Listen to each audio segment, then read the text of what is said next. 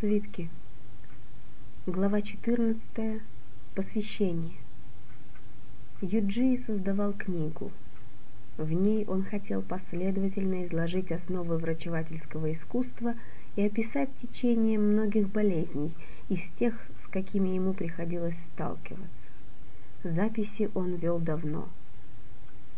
Перед отъездом в Ро с помощью маны Саакет начал собирать разрозненные свитки в единое.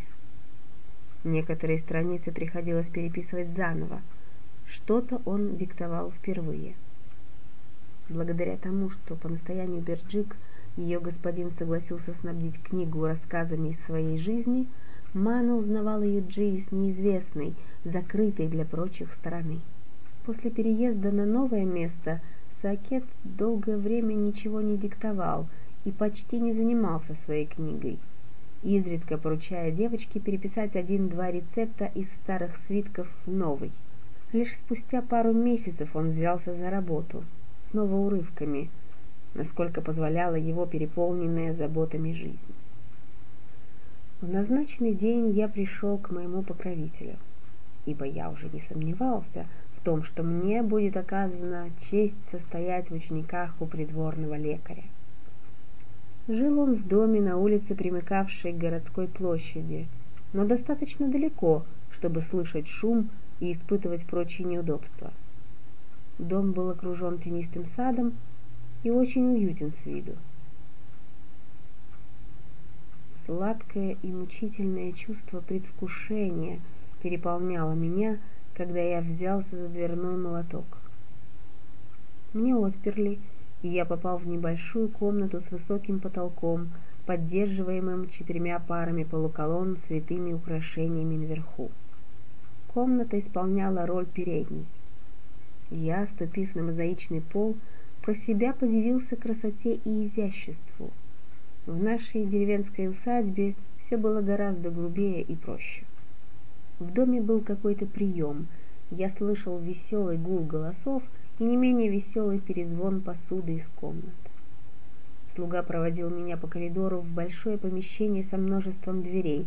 Стены его были задрапированы темными золотом тканями, с потолка свешивались позолоченные светильники. Вся комната излучала свет роскоши. Блики играли на дорогой стеклянной посуде, которой был уставлен длинный стол, занимавший почти все пространство. При виде яств на столе и от ароматов, которые витали в воздухе, у меня невольно потекли слюнки. Надо сказать, что в момент моего появления в комнате находилось человек 25-30. Они ели, пили, оживленно разговаривали, присутствие мое никем из них не было замечено. «Отлично», — подумал я, — «найду себе местечко и осмотрюсь хорошенько». Я сел за стол недалеко от входа.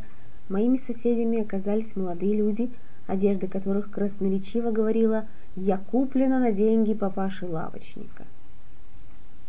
Наполнив тарелку, я стал есть и слушать разговор. «За что люблю я этот дом?» — говорил один, прихлебывая вино из маленького кубка, что здесь хотя бы раз в году можно пожрать задарма. Одного не могу понять, зачем Хален это делает? Зачем ему собирать докторишек вроде нас, поить, кормить, как господ? Может быть, его гложет чувство вины, что все мы не так удачливы, как он. Или хочется казаться ближе простым людям, высказал предположение второй собеседник, и удовлетворить заодно свое тщеславие их лестью. Ведь послушать их «Хален, ты наш благодетель! Хален, как ты искусен!» Вот то кроме него и лечить некому. Если простой лекарь, вот ты, к примеру, говоривший оставил вино и обернулся к своему товарищу, вылечит прострел или колики, что ему за это будет? Хорошо, если расплатится по чести. А вот если наш прославленный Хален, высочайшую своей мудростью, исцелить мигрень у кого, все знаем у кого, то превозношением не будет конца. Верно я говорю. Ты поосторожнее, браток. Негоже хозяина в его доме ругать. Понизил голос второй молодой человек.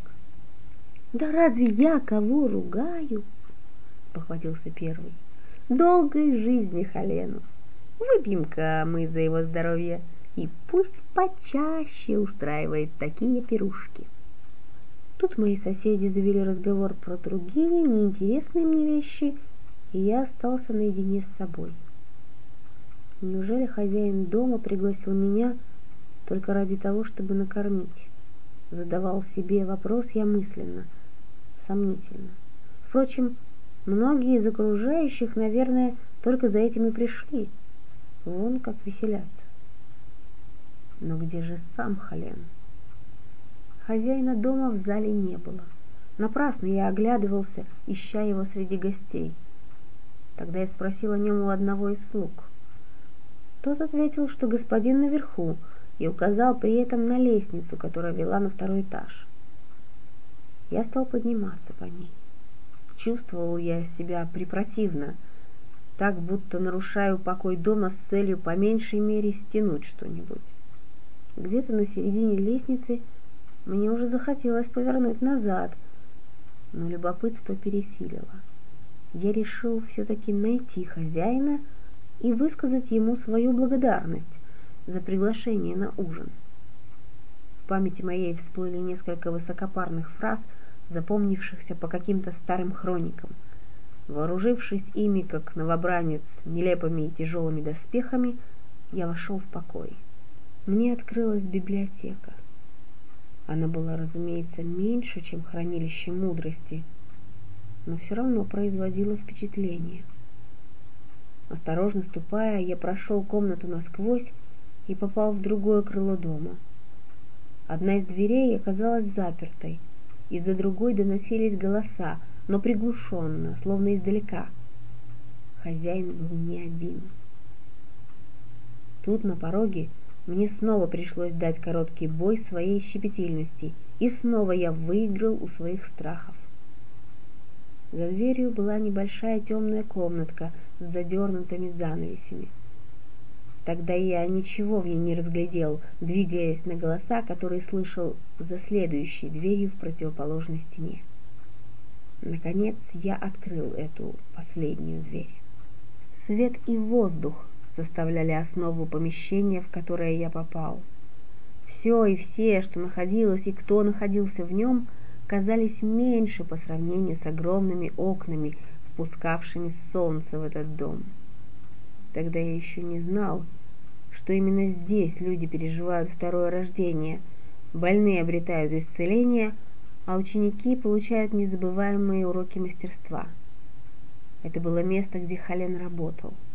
Лечил, испытывал новые средства, совершенствовался в искусстве врачевания и одновременно наставлял своих учеников – «Подойдите сюда, юноша!»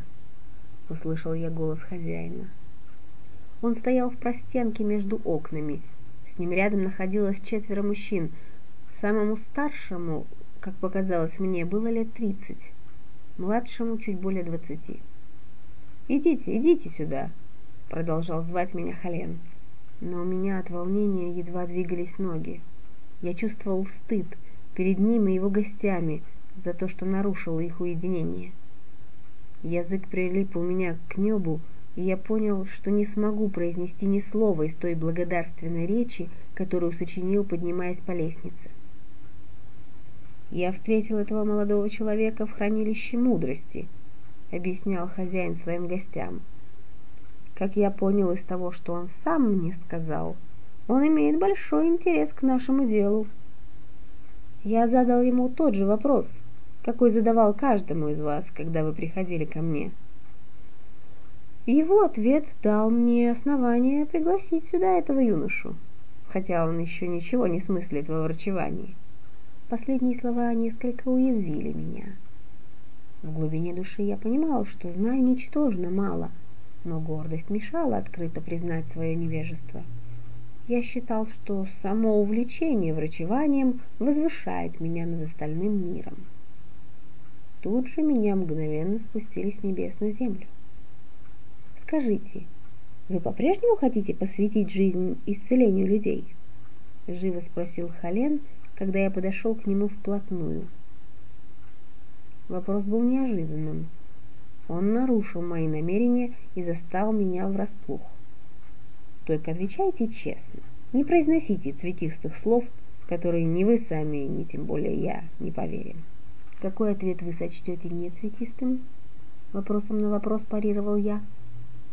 Тот, в котором будет одно слово. Тогда я говорю «да». Это полностью обдуманное вами решение, и в его принятии нет чьей-либо воли или принуждения? Я никому не рассказывал о том, что собираюсь поступить в ученики к лекарю, даже родителям. Молодые люди при этих словах начали посмеиваться.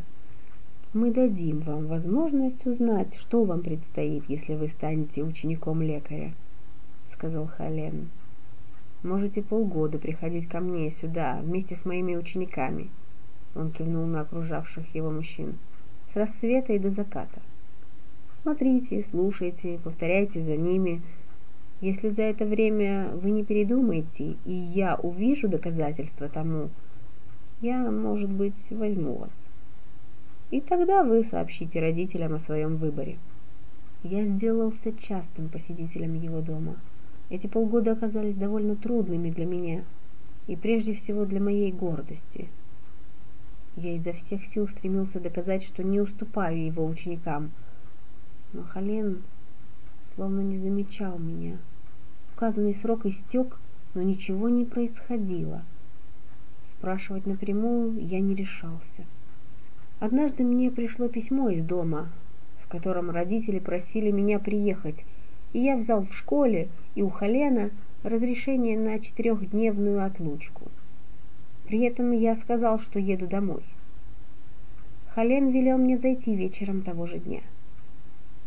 Я явился, и он вручил мне запечатанный свиток со словами «Передайте это вашему отцу». А когда вернетесь, можете перевести свои вещи ко мне. Я попрошу слуг приготовить комнату для вас. В ближайшее время вам потребуется много работать самому, чего совершенно нельзя делать в вашей школе. Таким образом я получил ответ на мучивший меня вопрос. Когда я вернулся, Хален стал отправлять ко мне некоторых своих больных и поручил самостоятельно вести прием. У вас появятся вопросы, и вы начнете учиться, чтобы их разрешить. Кроме того, это научит вас ответственности за свои деяния, сказал он в напутствие. Труд оказался тяжел, но знания, полученные этим путем, прочно засели в моей голове, и теперь я благодарен учителю за тот урок. Юджи отложил Никту, палочку для письма с костяным наконечником. Пора спать, уже за полночь, еще немного и закончатся чернила в тушечнице. Воспоминания. Он пишет, словно о ком-то другом, далеком, давно исчезнувшем. Где ты, ученик лекаря Халена, юный восторженный мальчик, которому все было по плечу, и ночные вылазки на кладбище, и дни, целиком проведенные над свитками? Где твоя вера? торжество разума, в победу науки. Ты хотел быть факелом. Прошли годы, и вот ты светишь не ярче ночника. Освещаешь лишь малое пространство вокруг себя, а по ту сторону круга тьма, нищета, болезни, войны, голод, и ты ничего с этим не можешь сделать. Спасаешь одного — а гибнет тысяча. Дверной молоток стукнул настойчиво и тревожно. Юджей вздрогнул. Что за несчастье заставило ночного гостя прийти, не дожидаясь утра?